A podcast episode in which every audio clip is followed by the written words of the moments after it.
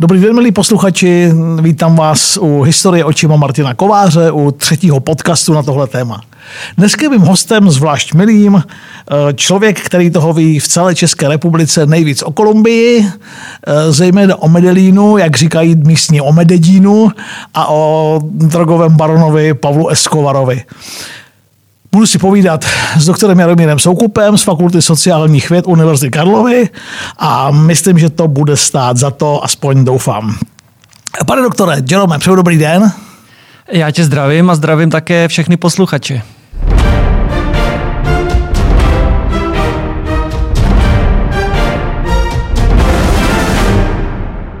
Vítám tě ve studiu na Sokolovské v Infu a začneme rovnou, nebudeme nic zdržovat. Kdo to byl Pavlo Escobar? Z jakých vrstev pocházel, co dělal a jak to přišlo, že se stal kolumbijským a vlastně celosvětovým kokainovým králem? Jak se to stalo? Kdo to byl, tak byl to jeden z nejbohatších mužů na světě eh, ve své epoše v druhé polovině nebo v 80. letech. Byl to člověk, který eh, dokázal vyhlásit válku státu a eh, nějakou dobu, nějakou dobu jí dokonce i vedl. A byl to člověk, který byl, který byl hodně sebevědomý, možná ještě o tom se budeme, budeme bavit. Z jakých poměrů pocházel Escobar? To je docela uh, taková složitější otázka, protože na to jsou možné dvě odpovědi. Uh, je taková legenda, že pocházel z chudých poměrů a tahle legenda se, tahleta legenda se hodně šířila, nebo dokonce šíří, šíří v Medellínu dodnes. Uh, úplně to není pravda, pocházel, pocházel, mohli bychom říct, takový jako vesnické střední vrstvy. Uh, jeho otec byl farmář, jeho matka byla učitelka, takže žádné, žádné chudé poměry, spíš jako stř, střední. na kolumbijské poměry? Na, na kolumbijské poměry to nebyl to boháč samozřejmě, ale, ale uh, žil, ži, žili normálním životem. Takže, uh, jak, se, promiň, jak se tehle normální kluk z venkova kolumbijského vydal na cestu k, k drogovému království? No asi k tomu musel mít nějaký nadání. Eh, dokonce jsem někde slyšel eh, v jednom rozhovoru, kdy ho porovnávali eh, s těmi největšími, největšími kapitalisty vlastně ve Spojených státech amerických, akorát, že právě v jiném biznisu. Že prostě k tomu musel mít nějaké vlohy a měl vlohy zřejmě od dětství, protože už v dětství se věnoval, věnoval takovým různým nekalým praktikám, kdy Eh, například eh, kradli auta, které pak prodávali na, eh, na součástky, nebo dokonce vydírali, nebo si nechávali platit za to, aby ty auta vůbec neukradli, že jo? takže něco tak, takového jako pojištění. Už jako kluci? Už jako kluci, někdy v 17, v 18 kolem sebe vytvořil takový jako gang podobných kluků. Gang mladistvých, jak se dneska říká. To už byl Medellínu? Vlastně on působil, dneska je to Medellín, že jo, nebo kousek od Medellínu, nejprve eh, v oblasti Rio Negra a pak Envigada, což je vlastně dneska, dneska uh, součást Medellínu. A, a dokonce to je taková zajímavost, to Envigado bylo uh, v té době někdy v těch 60. letech, kdy on začínal postupně, tak bylo centrem něčeho, co můžeme přirovnat k hippies vlastně ve Spojených státech amerických, takového hnutí prostě volnomyšlenkářského, mohli bychom říct, že on, on tím taky trochu, trochu, trochu nasákl, že jo, kouřil marihuanu, uh, tu kouřil až vlastně do konce svého života. Dokonce možná i zpočátku se snažil nějakým způsobem s ní obchodovat, ale ale uh, původně to byl takový malý zlodějíček. Dokonce se, dokonce se někde objevuje, že, že kradli, že kradli eh, náhrobní kameny, které pak brousili, ale uh, já si myslím, že tohle to nebyl jeho styl, protože to by musel trochu pracovat a to on úplně, to on úplně nechtěl, takže uh, vlastně to první, to, to první takový, kde se, kde se asi v Medellínu proslavil, bylo, byly ty krádeže těch aut, anebo případně, případně vybírání, vybírání za to, že je neukradli. A od toho pak už vedla přímá cesta k drogám, začínal v malém a postupovalo to, jak to bylo? Já si myslím, že on, jak už jsem říkal, on byl takový ten typ podnikatele a, a vy, využil vlastně e, situaci, která se v Kolumbii nabízela. Byl vlastně v pravý čas e, na, na správném místě. Jaká byla, jaká byla země Kolumbie v době, kdy uh, Escobar začínal se svou kvůzovkách kariérou?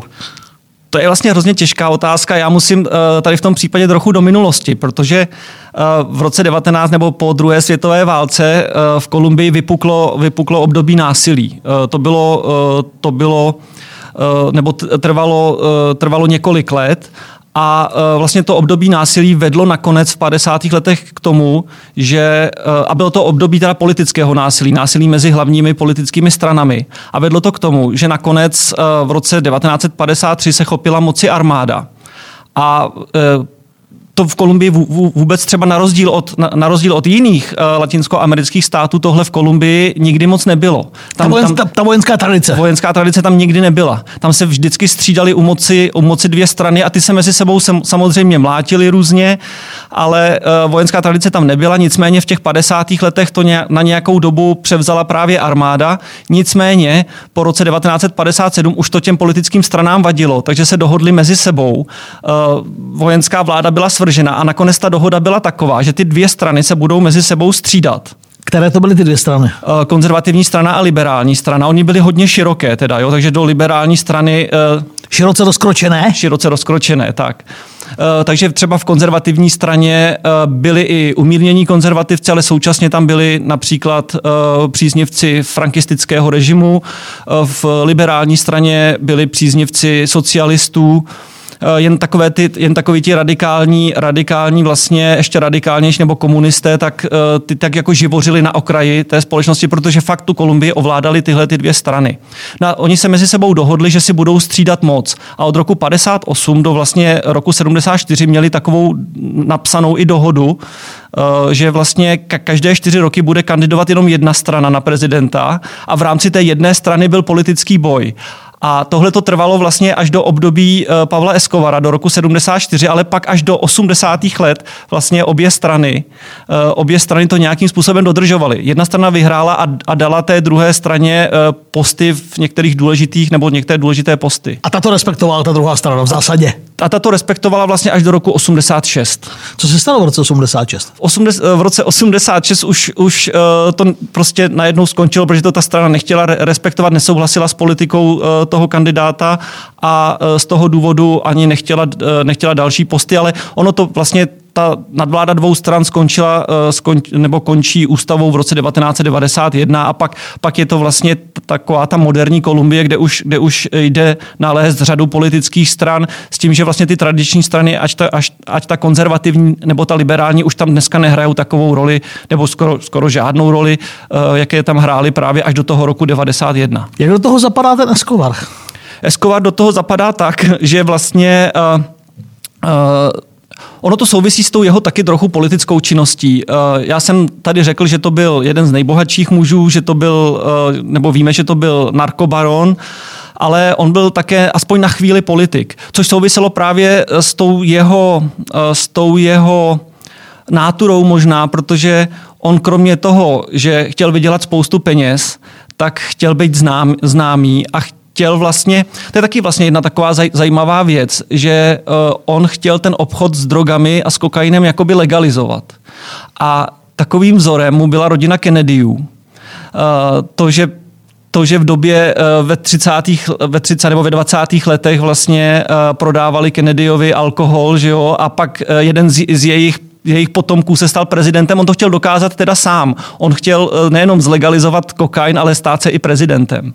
Už jsem se pro posluchače lekl, že, že jak byl vzorem Jack Kennedy, ale uh, pan doktor má na mysli starého Joea Kennedyho, uh, tatínka budoucího prezidenta, uh, který zbohatl mimo jiné na prohibici ve 20. letech, jenom doplňujeme na vysvětlenou. On se taky zajímal o populární sport, mimochodem i tomu získávalo sympatie v, v Medellínu, v kolumbijské společnosti.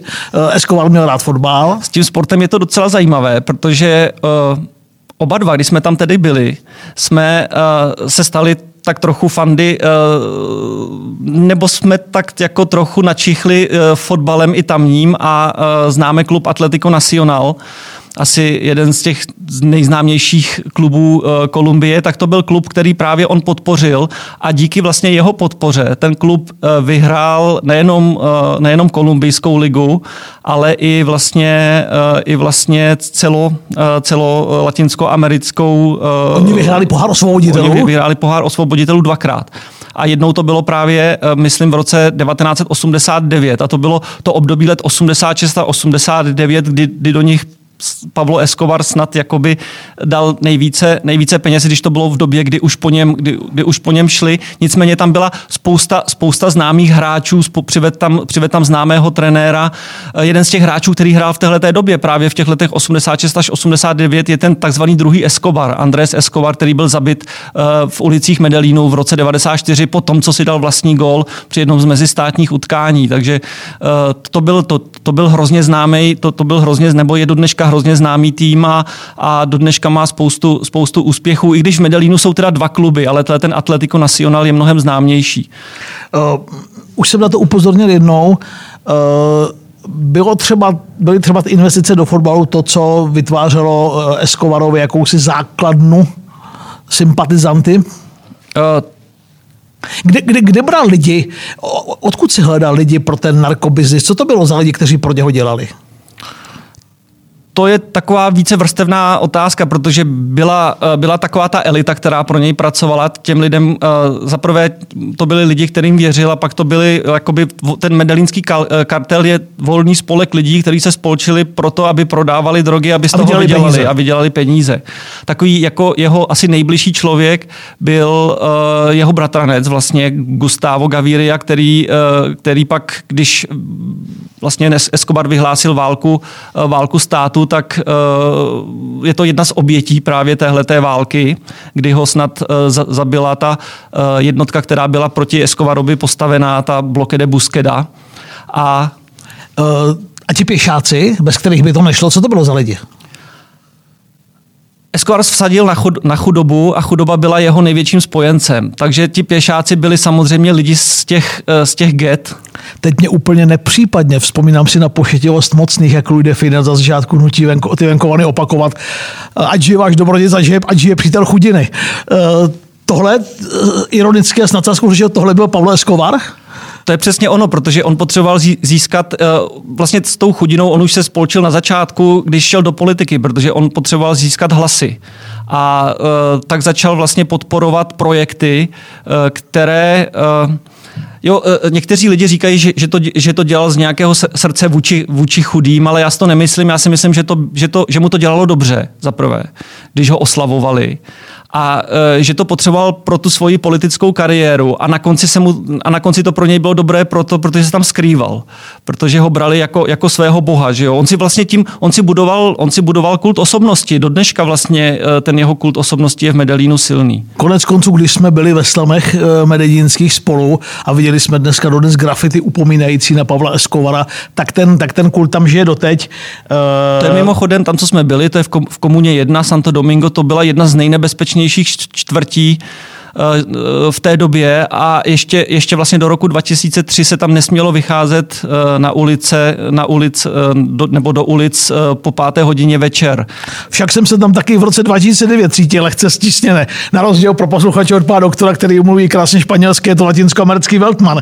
Jaký byl Medellín, jaký byl Medellín, jaký, jaké město to bylo, když Escobar do něj vstoupil jako, jako ten muž, který ho hněte, formuje, který ho utváří. To město se hrozně změnilo v druhé polovině vlastně 20. Eh, století z města, které mělo stovku tisíc obyvatel do dnešního města, které má vlastně 3,5 milionu obyvatel. A to bylo dané tím, že během, e, během právě toho období násilí, e, to, to násilí právě bujelo hlavně na venkově a lidi se stěhovali do měst. To je vlastně i Bogota, která vzrostla z nějakých půl milionu na dneska necelých 8 nebo 7,5 milionů z některých bogotských čtvrtí mám doteď jaksi uh, hrůzou mi vstávají vlasy na hlavě. A to je takhle dopadlo každé větší město, jo? takže tam uh, té, ty geta, tady ty báry vznikaly právě, právě uh, po tom období násilí. To je první věc. Druhá věc, že Medellín ještě než tam Pavlo Escobar vstoupil se svými nebo uh, se svými muži, tak bylo poměrně na kolumbijské poměry dneska bylo hodně klidné město, které se rozvíjelo. Přeci jenom Mede, Medellín byl trošku něco jiného, nebo je do dneška trošku něco jiného než Bogota. V čem je, v čem je ten rozdíl? Promiň, že ti do toho vstupuju. Bogota je uh, staré koloniální město, které má řadu památek, uh, historický střed, kdežto ten Medellín je hodně takové jakoby obchodní město, uh, spojen, spojené uh, s textilním průmyslem a uh, je to na něm i vidět. Ono je, ono je vlastně ono, ono je vlastně takové moderní, dá se říct hodně a uh, popsat, popsat vlastně Medellín několika, několika slovy je, je těžké, jo, ale, ale eh, v 70. letech třeba se eh, budovala taková ta nejznámější budova, kterou každý zná, z Narcos, že jo, když, eh, když se objevuje takový ten, ten, ten nájezd na ten, na ten Medellín, tak to je ta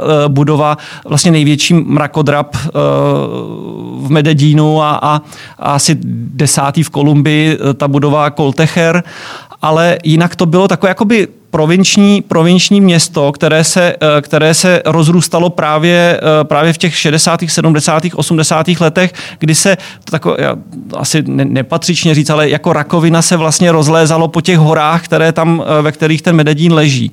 A to, co vlastně je dneska, tak ten Medellín se hodně, hodně vlastně eh, modernizoval až pak po Pavlu Escobarovi, kdy tam třeba v roce 1995 postavili metro a spoustu dalších nových, eh, nových budov a, a eh, ten Medellín je, je hodně, hodně vlastně moderní město. Uh... Já jenom musím za sebe říct, že mě to město fascinovalo, dodnes fascinuje strašlivou vitalitou tím, tím každodenním živočišným bojem o přežití. Já jsem v žádném, a viděli jsme kus světa, viděl jsem kus světa, nikde jinde jsem tohle neviděl. Ještě jednou naposled ke Skovarovi eh, k tomu jeho úspěchu. Eh, bylo to tím, že byl chytřejší, že uspěl v tom svém biznisu, rafinovanější nebo brutálnější než ostatní, nebo všecko dohromady? Všechno dohromady. Eh, určitě ta brutalita se hrála důležitou roli, protože v té době už existovaly taky skupiny, které chtěly podnikat v drogovém průmyslu, ale on vlastně vlastně nad nima získal většinu a dokázal tedy sjednotit eh, v ten medalínský kartel lidi, kteří, eh, kteří v tom nějakým způsobem podnikali a ti, co eh, šli proti němu, tak je likvidoval. Takže... Byla to krvavá vláda? Já si myslím, že se mu pak pod, eh, podřídili, že pro ně to bylo možná jednodušší, i když, i když eh, sám si myslím, že těžce nesli, když právě vstoupil do politiky, protože eh, tím na sebe ukázal a to byl, to byl asi problém, který, který se pak rozrůstá v to, že, že Escobar se stává tím nej, nejnenáviděnějším pro, pro kolumbijskou vládu a, a pak i pro Spojené státy. A byl zvolen senátorem? Byl zvolen náhradníkem, byl zvolen vlastně náhradníkem. vlastně náhradníkem za, za uh, oblast Antiochii a uh, dlouhého trvání to sice nemělo, protože uh, po obvinění ministrem spravedlnosti pak odešel, ale nicméně byl zvolen náhradníkem a, a byl i, byl i uh, právě v kongresu. Eh, legendami, legendou nebyl a není jenom Escobar, ale taky někteří jeho nájemní zabijáci, El Popej třeba. Eh, byli to byli ti lidi známi už v, Escobaro, v Escobarově době, nebo vešli ve známost, až když se odkrývala ta Escobarovská minulost? Jak to bylo?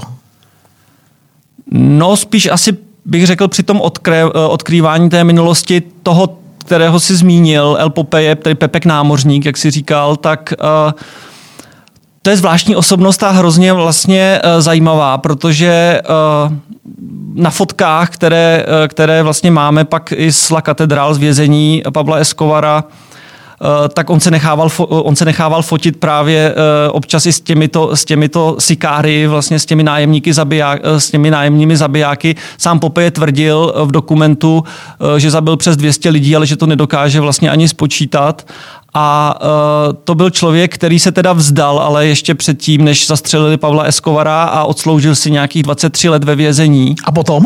A pak ho propustili a ně, někdo, mu, někdo mu řekl, že bude jakoby asi dobrý biznis, kdyby se stal youtuberem. Takže uh, on se stal youtuberem a v, na, v, v ulicích Medellínu se stal naprostou hvězdou. Měl snad uh, necelý milion nebo 700 tisíc sledovanost. Těch svých pořadů napsal dvě knížky. To má skoro tolik jako Dominik Ferry ale, ale, ale uh, bohužel se neudržel a uh, zastrašoval vlastně, zastrašoval uh, během, během voleb a tak se dostal znovu do vězení, ale nedlouho poté, já nevím, jestli to bylo minulý rok nebo před dvěma lety, zemřel na rakovinu. Ale to je jeden z těch právě nejznámějších a je právě zajímavé, jak, jak, jak na něj reagovali obyvatelé Medellínu, když, když procházel ulicemi. Jak na něj reagovali? Uh, když procházel ulicemi, by, byli někteří ti, kteří, se, kteří, na ní, kteří na něj plivali, ale těch bylo málo, když se procházel, uh, když se procházel ulicí Medellína, ale byla řada, řada dalších, kteří se s ním fotili a, a pro které byl naprostá hvězda. Či taková jako ex, extravagantní, bizarní star mededínovského, mededínovského, eskovarovského Medellínu? Přesně tak. A pak byli, pak byli samozřejmě další, uh, Dandemi, Dandemi Muñoz, který dal bombu do letadla Avianka v roce uh, eh, 1989. A pak byli ty bezejmení uh, sikáriové, vlastně 14-15 letí kluci. To nás, vzpomínám si do té, když jsme přistáli v Medellínu, tak náš španělský kamarád, který tam žil, tak nás upozorňoval a říkal, nejnebezpečnější jsou ti malí smradi od 11 do 15 let, na, na, na ty hlavně si musíte dát pozor. To platilo i v Eskovarových časech? To platilo především v eskobarovských časech a platí to, platí to eh, v řadě oblastí Latinské Ameriky eh, dodnes, protože eh, to jsou kluci, kteří jsou prostě z nejchudších, z nejchudších čtvrtí a nikdy z ní nevylezou. Prostě nikdy, nikdy nedosáhnou nebo nemají ani šanci, aby získali třeba vzdělání a aby, aby začali žít normální život. Takže pro ně bylo, bylo úplně jako skvělý, skvělý obchod, když za nimi přišel Pavlo Escobar nebo nebo jeho lidi a nabídli jim, že když budou hlídat právě protože on se bál pak ke konci policie, tak když budou hlídat a uh, budou mu hlásit tedy, kde se pohybuje policie, nebo když mu, když zastřelí vlastně policistu, tak, za, uh, tak je za to platil, že jo, takže... Promiň, kolik se platilo na vrcholu eskovarovské vlády za hlavu policajta? Za hlavu, uh, za hlavu policajta to bylo nějakých 500 dolarů, ale samozřejmě to záviselo na hodnosti, takže mohla ta cena být ještě e, samozřejmě větší. Takže kluk, který mu je 11-12 let, zastřelí, e, zastřelí policistu a dostane peníze, které v životě, které v životě neviděl. Taky do dneška platí taková jedna, jedna, jedna věta, kterou říkám, aby si to, aby si to každý uvědomil, že uh, oni, to je takový ten, taková ta filozofie vlastně, já budu radši rok nebo dva jako král, než abych celý život, než abych celý život živořil. Jo, že oni žili dva roky v penězích, mohli si, mohli si dopřát, co chtěli, ale věděli, že za dva, tři roky budou mrtví.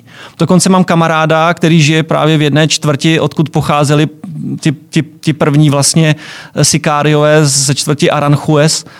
A e, ten říkal, že, že, byl spolu, že, že někteří jeho spolužáci takhle e, skončili a uh, jsou, mrtví, jsou mrtví. No. Dokonce, no. dokonce, dokonce právě i v té posteskovarovské době, kdy to násilí pokračovalo, tak, uh, tak uh, řada, řada, uh, řada, z těch, řada, řada z těch lidí pak, pak zemřela i po, po Eskovarovi vlastně, nejenom v té době. O Eskorově bohatství se vypraví legendy, on ho velmi rád předváděl. Čím demonstroval Pablo Escobar tu svoji, to své neuvěřitelné mění a bohatství? On dokonce snad měl natočit film, já jsem ho neviděl, jmenuje se Hacienda uh, Nápoles, kde, kde se snažil ukázat svůj životní styl. Uh, takže první věc, kde, kde vlastně ty peníze utrácel, byly, byl majetek uh, nemovitý, takže uh, vlastně asi nejznámější, že jo, ten jeho 4000 hektarový ranč, kde kam, kam dovážel z Afriky zvířata. Legendární zoologická zahrada Pavla Eskovara. Je to tak a, a dokonce dneska s tím, dodnes, dodnes s tím mají Kolumbijci problémy, protože se tam přemnožili hroši, které on tam, které on tam přivezl. Hroši, a, jak příznačné. A hrozí to, že tam bude nějakých tisíc Eh, tisíc, tisíc kusů a uh, protože oni tam nemají přirozené nepřátele, tak se stále množí. Takže to je takový jako od, jeden z odkazů Pavla Eskovara jsou přemnožení hroši. O, chápu, že si mi má kolumbijská vláda problém. A uh, pak to byly, pak to byly uh, mi, mi, to, co miloval, tak to byly třeba závody, závody a v autech. To už bylo, když kradli ty auta, tak sestavovali, sestavovali si auta, se, které, se kterými závodili. A pak teda to, co já nevím, jestli je to samozřejmě pravda, protože to se píše, to se píše v, memo, v memoárech, tak je, jeho bratr... Promiň, to jsou ty eh, eskovarovské legendy? Dá se říct, ale, ale uh, ten jeho vlastně bratr Roberto, to je taky zajímavý člověk, protože to byl uh, původně cyklista, dokonce i, i vyhrál snad nějaké kolumbijské závody a vyhrát v Kolumbii závody v cyklistice je poměrně těžké, protože Kolumbie má řadu, řadu výborných cyklistů. Pak byl dokonce trenér cyklistiky a pak ho stáhnul Pablo Escobar do své firmy, v vozovkách firmy teda. A uh, tenhle ten člověk vlastně Uh, tenhle ten člověk, on byl, on byl takový jako, jako účet, účetní teda toho, toho, uh, toho medellínského kartelu, tak ten píše o tom, jak, jak vlastně měli tolik peněz a protože ne, nemohli už ani vyprat uh, ty peníze, tak že je různě dávali do budov, které stavěli a e, nechávali je tam, protože nevěděli, co s nimi, že si je později třeba vyzvednout nebo stavěli bazén, tak to pod ten bazén přidávali peníze. Akorát, e, a to jsem nevěděl tedy, e, se tam, muselo dávat, se tam musela dávat káva, protože ty, ty peníze, když se nevybrali včas, tak, tak schnili, že jo, a, ten, a, a ten, ten, ten smrad byl cítit a ta káva je snad ten smrad nějakým způsobem absorb, absorbovala. Takže až, až prý do takovýchhle, do takovýchhle extré, extrémů, extrémů to šlo, což mimochodem ukazuje i ten film Narcos, který Kolumbíci nemají tak rádi. Eh, kdy na Pavla Escovara dostala mm, pivku, tak říkajíc vláda, rozhodla se, že po něm opravdu tvrdě půjde a kdy Spojené státy americké, co, co vedlo Američany k tomu, že se, že se rozhodli, že dostanou Pavla Escovara? Začnu tou kolumbijskou vládou, tam uh, podle mého názoru uh, to byla vražda Uh, on už teda uh, samozřejmě něco se odkrývalo už v, na začátku 80. let na Pavla Escovara, ale nicméně vražda uh, ministra spravedlnosti uh, Larry Bony uh, zapříčinila to, že vlastně Kolumbie vyhlásila Pavlu, Esco, uh, Pavlu Escobarovi válku, to bylo v roce 1984.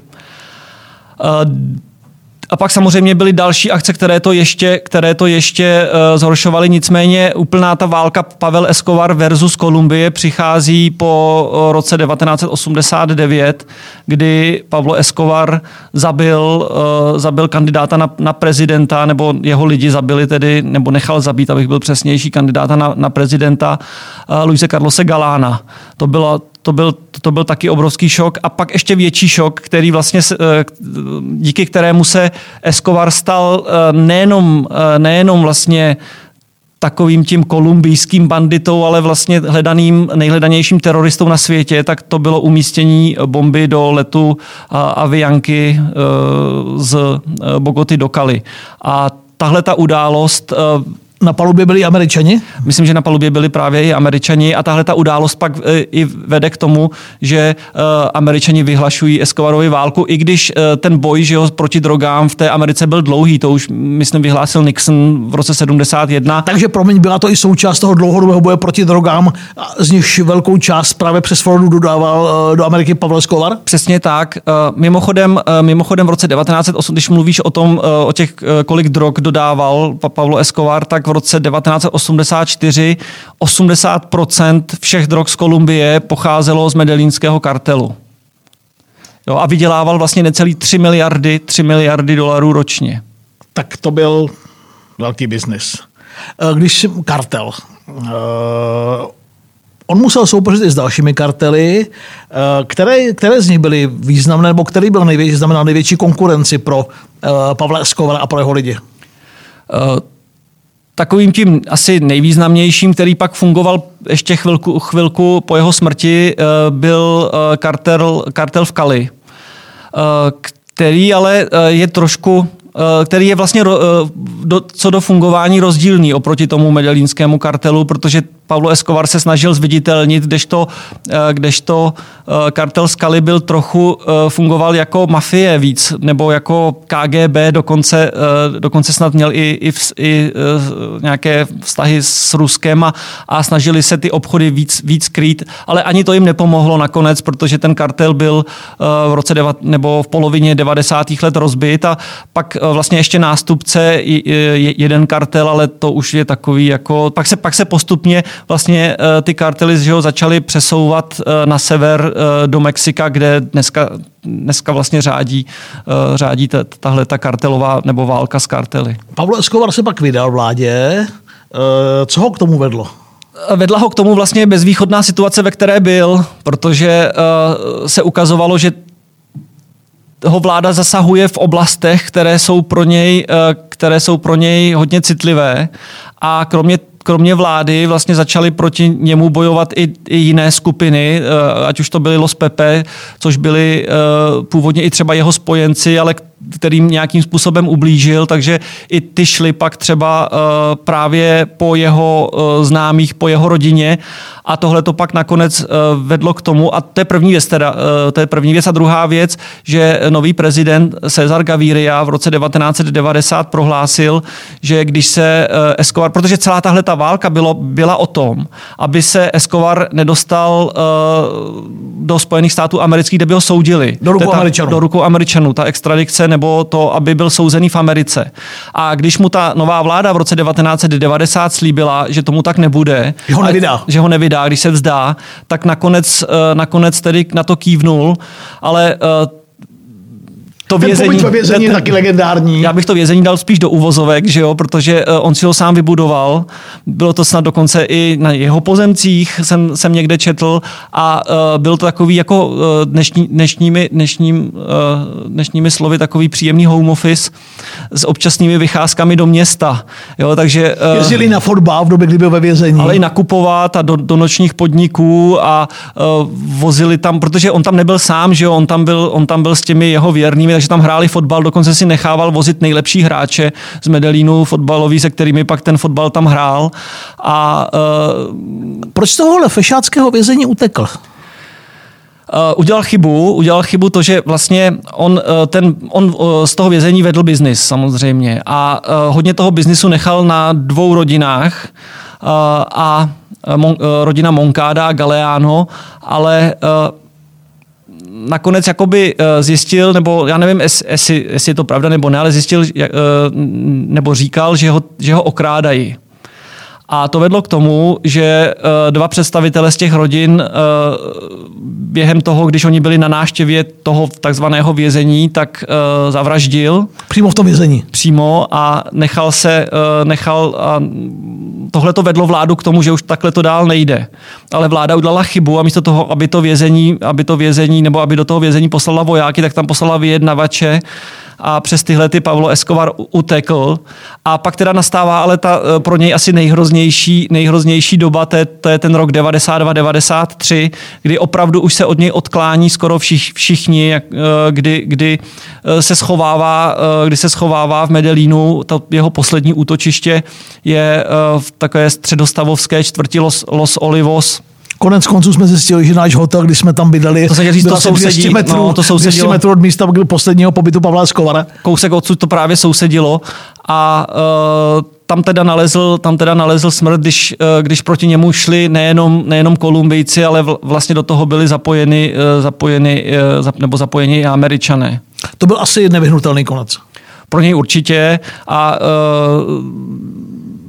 jediné, jediné možné vlastně, eh, jak, jak, jak mohl skončit, eh, bylo takhle, protože eh, to, co provedl všechno, tak Pojďme. tam byla řada, řada lidí, která se ho určitě chtěla zbavit.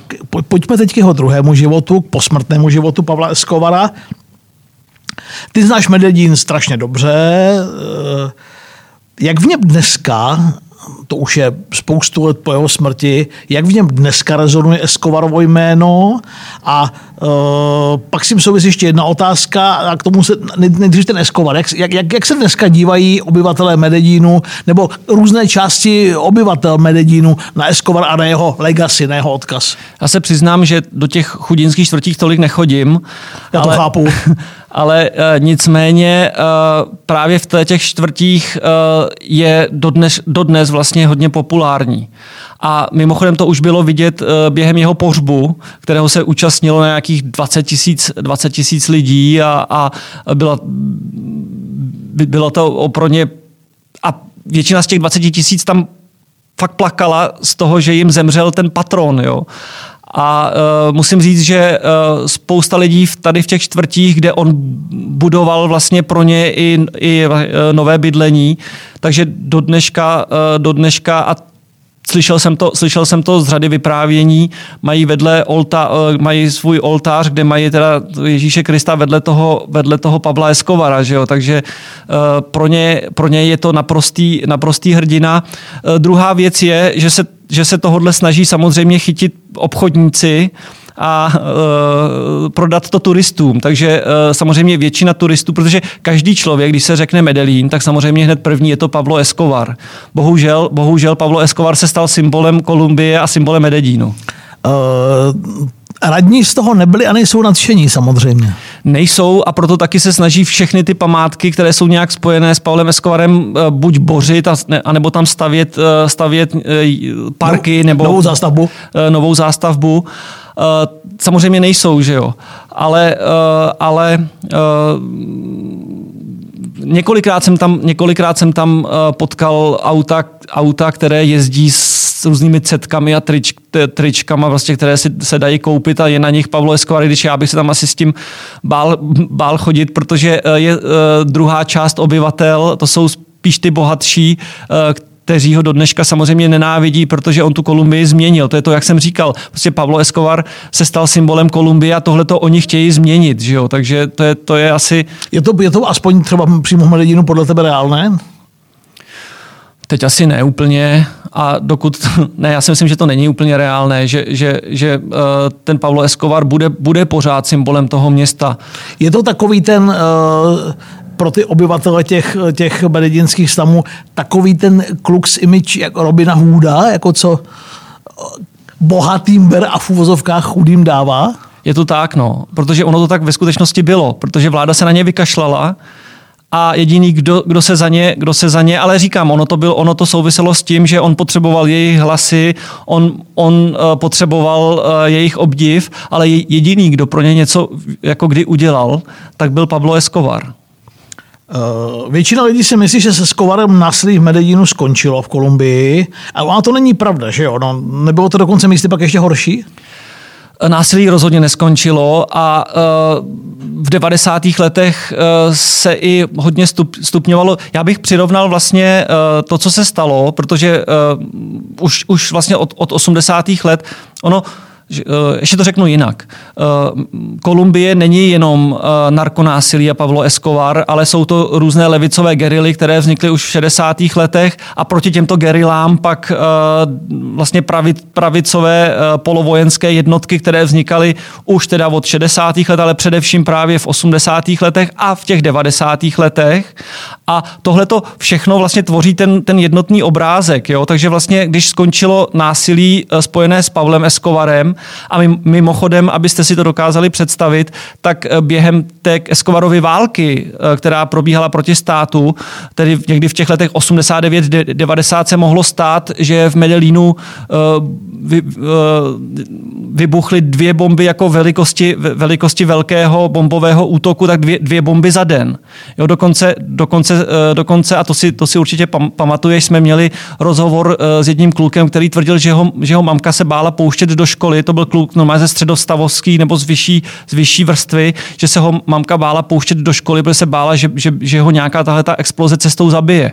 Jo, takže to, tohleto násilí tam bylo, ale, ale neskončilo a, a bombové útoky a podobné věci se, se děly nejenom v Medellínu, ale i v ostatní Kolumbii. A souviselo to i právě s bojem těch levicových geril z části a tady těch paramilitárních, paramilitárních jednotek, které taky, eh, protože eh, Escobar padl, následně teda byl boj proti, eh, proti kartelu Skaly, ale ty, tyhle ty jednotky pak začaly sami používat vlastně kokain a drogy pro obchodování, takže se pustili vlastně i oni do toho a uh, dá se říct, že vlastně to násilí pokračovalo v tomhle.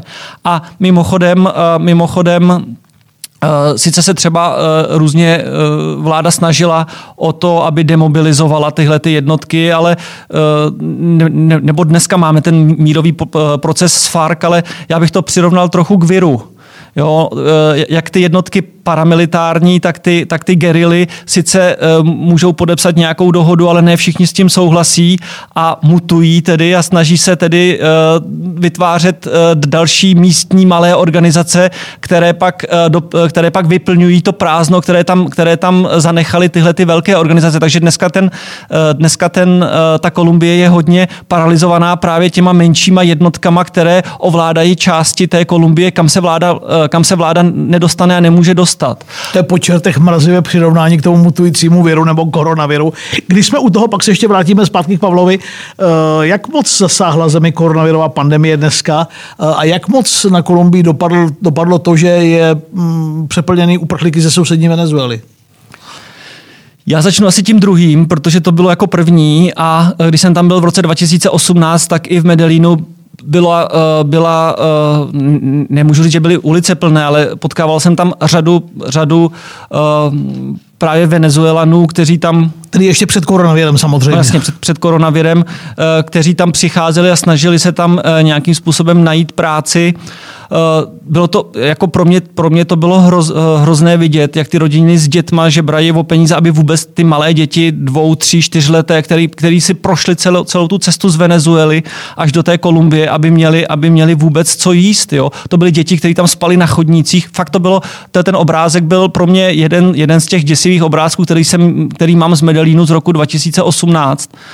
A uh, pak, teda, uh, pak teda vláda se snažila je nějakým způsobem, uh, způsobem zapojit nebo legalizovat tu, tu jejich přítomnost tam, ale Kolumbijci rádi neviděli, protože přeci jenom jim brali, brali že jo, místa a podobně, takže, takže ten vztah Kolumbijců k, Venezuelanu, k Venezuelanům nebyl moc dobrý. A pak přišla ta, ta krize a to je, korono, uh, to je ta koron, uh, koronavirová vlastně epidemie, která zapříčinila uh, velkou nezaměstnanost, takže ty, ty první, kteří samozřejmě odpadali, byli ti Venezuelan, uh, Venezuelané. A jedno z možností, kterou oni vlastně mají, aby vůbec přežili, je dávat se k těm násilným jednotkám, kteří je vlastně zaměstnávají, protože jsou lacinější než Kolumbijci, tak pro ně jsou mnohem výhodnější. Jo, takže ta pandemie má i, e, i vlastně za, za, e, za důsledek to, že, že řada těch, těch Venezuelanů, e, nevím samozřejmě, kolik to je percentuálně, ale řada z nich radši přijme to místo v nějaké téhleté jednotce, aby vůbec se byla schopná uživit.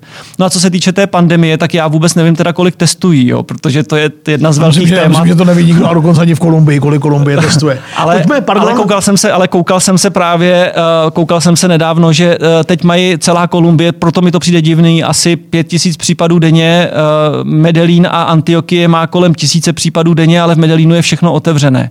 Hospod hospody, bary. Uh, ne, město, jedin... město, které nikdy nespí. Na to si byli, to, to na chvíli, to byli, byli na chvíli zavření, ale zjistili, že to tam nejde, protože opravdu tohleto město, tohleto město nespí. Ale ze začátku, když ta pandemie vznikla, tak vím, že právě některé, eh, jak jsou, jak jsou některé komuny, kde, kde fungují prostě tyhle ty jednotky různé, nebo, nebo, uh, nebo ty, ty drogové party, takže aby se nenakazili, tak hlídali ulice, aby tam nikdo nevycházel zpočátku. Ale dneska, co vím, vím, tak Medellín funguje, funguje relativně, relativně normálně v normálním režimu. Pojďme zpátky k Pavlovi Escobarovi. On je vděčným námětem knížek, filmů, televizních seriálů. Eh, které to jsou a které podle tebe nejvěrněji vystihují Escobarovskou dobu a protagonistu? Tak já musím začít asi tím nejznámějším, protože to budou, eh, to budou posluchači znát a to je Narcos seriál, který určitě řada z nich viděla a e, který, e, který e, vlastně nejznámější v Evropě měl i vysoké hodnocení, co se týče, co se týče nějakého diváckého hodnocení, ale to je seriál, který není oblíbený naopak zase v Kolumbii. Proč ne? Proč ho Kolumbíci nemají rádi? Uh, protože ukazuje to, jak reálně, jaké to bylo, nebo protože to tak naopak není podle nich? Eh, za prvé, eh, hlavní herec je snad Brazilec a, a, a, eh, má brazilský přízvuk, takže to je pro ně hrozně těžké, že jo, jako, akceptovat, jako Escovara? akceptovat ho jako Escovara. A pak je, že on vlastně Escovara trochu ukazuje jako hrdinu a řada mladé generace... Čili, promiň, nikoli jako toho bezkrupulózního gangstra a vraha. To tam je samozřejmě taky, ale vlastně ten, ten Escobar z toho vychází jako... jako Ta glorifikace? Jako glorifikace mm-hmm. taková a uh, řada, řada těch mladých si ho pak začíná nebo si ho, si ho neustále Idealizuje? Pak, idealizuje. Další seriál, který byl kolumbijský a který běžel právě někdy v době po roce 12-13, který jako Kolumbijci tehdy sledovali, tak to, ten se jmenoval Pablo Escobar, Patron del Mal, takže Patron zla. To byl hodně sledovaný seriál, ale nevím, jak je to s jeho dostupností, s jeho dostupností v České republice nebo v Evropě. To si teď nejsem jistý. No a co se týče... Co se... Promiň, promiň, už ten název vypovídá o tom, že tady asi moc o idealizaci nepůjde. No, je to, je to fakt trochu, trochu je to jiný seri- Já jsem- seriál. já jsem neviděl, viděl, se já, jsem, já jsem viděl první, nějaký první díl, a to bylo z jeho dětství a, a uh, takže já jsem takové ty vrchol, vrcholné eh, scény neviděl navíc uh, španělský svět, ať už to jsou tedy Španělé nebo, nebo latinoameričané, uh, si ob, oblibují obrovsk, obrovsky dlouhé seriály, ať to má stovky dílů, takže já bohužel jsem tenhle ten seriál neviděl, ale z, z té Kolumbie na, na něj byly větší ohlasy než na právě, na, eh, než na právě Narcos. A uh, pak teda, co se týče, co se týče, co se týče knih, tak uh, v, češ, v češtině, uh, v češtině uh, to, Co bys, tak děkuju, co bys řekl posluchačům, kdyby si chtěli v češtině přečíst něco o Escobarově, o Escobarově době? Uh, Jedna, jedna vlastně z knížek, eh, která pak, nebo na jejíž motivy byl, eh, byl sfilmován film, kde hra- hraje Bardem s Penelope Cruzovou, tak to byla kniha, kterou vlastně napsala Milenka Pavla Escovara. Takže jsou to zase paměti, takže i s tím je to třeba brát. Virginia Vajechová, která napsala knížku eh, Milovala jsem Pavla, ale nenáviděla Escovara. Jo, a ta ukazuje, že Pavlo Escobar byl pro ní uh, hrozně štědrý a uh, miloval rodinu. Ona vlastně ukazuje, že byl i dobrý, ale že, že byl vlastně i zlý. A na právě na, na uh, určitě, mys- myslím si, že ta knížka stojí za to, ale uh, brát ji určitě opatrně s tím, že to, ps- že to psala, uh, psala psala to Pavlova Milenka, jasně. Pavlo, Pavlova Milenka, ale je, je tam krásně eh, v té knize vidět, jaký život ona měla s tím, že se vlastně ušpinila, ušpinila s Pavlem Escobarem a jak to bylo těžké. Ona pak odchází do Spojených států amerických, kde slíbila, že bude vypovídat tedy. A uh, pak byl Tedy, na to, tedy po jeho smrti. po jeho smrti samozřejmě. Pa- A pak byl natočen, eh, pak byl natočen eh, film na, na, eh, na motivy téhleté kni- knihy. A Je nějaká kritická, odborná nebo populárně mm, odborná knížka v češtině, která by eh, byla dostupná pro posluchače? Jako přímo, přímo životopis Pavla, uh, Pavla Escovara, uh, přímo životopis Pavla Escovara nemáme, že by byl jako, jako nějaký kritický životopis, ale uh, jsou knížky, které, uh, které se soustředí na ten hon na Pavla Escovara, což je, uh, což je přek, překladová knížka, myslím, že Bowman to napsal. uh, Zabít Pavla? Za, Zabít Pavla. Tak to je vlastně jedna z mála knížek, která... Je to dobrá kniha? Je to, popul, je, to, je to populárnější kniha, takže nic odborného, takže je možné doporučit jí eh, posluchačům, aby, si, aby, si, aby se na ní koukli a eh, je tam i právě k tomu životu Pavla Escovara. Jo, ale říkám, nějaká kritická uh, biografie není. Já si trošku myslím, že řada i těch Kolumbijců má možná strach to napsat, protože řada těch aktérů, které ještě je to moc, moc, Je to moc živé? je to moc živý a, a řada z nich žije, že jo? takže asi se jim do toho úplně, úplně nechce. Respektive, respektive samozřejmě jsou různé knihy o drogách, o kokainu. Mimochodem, uh, mimochodem doporučuju určitě knihu, sice není pouze o, o Pavlu Escobarovi, ale je tam zmíněný a je to o kokainu a to je uh, Savianova kniha uh, 000, což je vý- výborná kniha.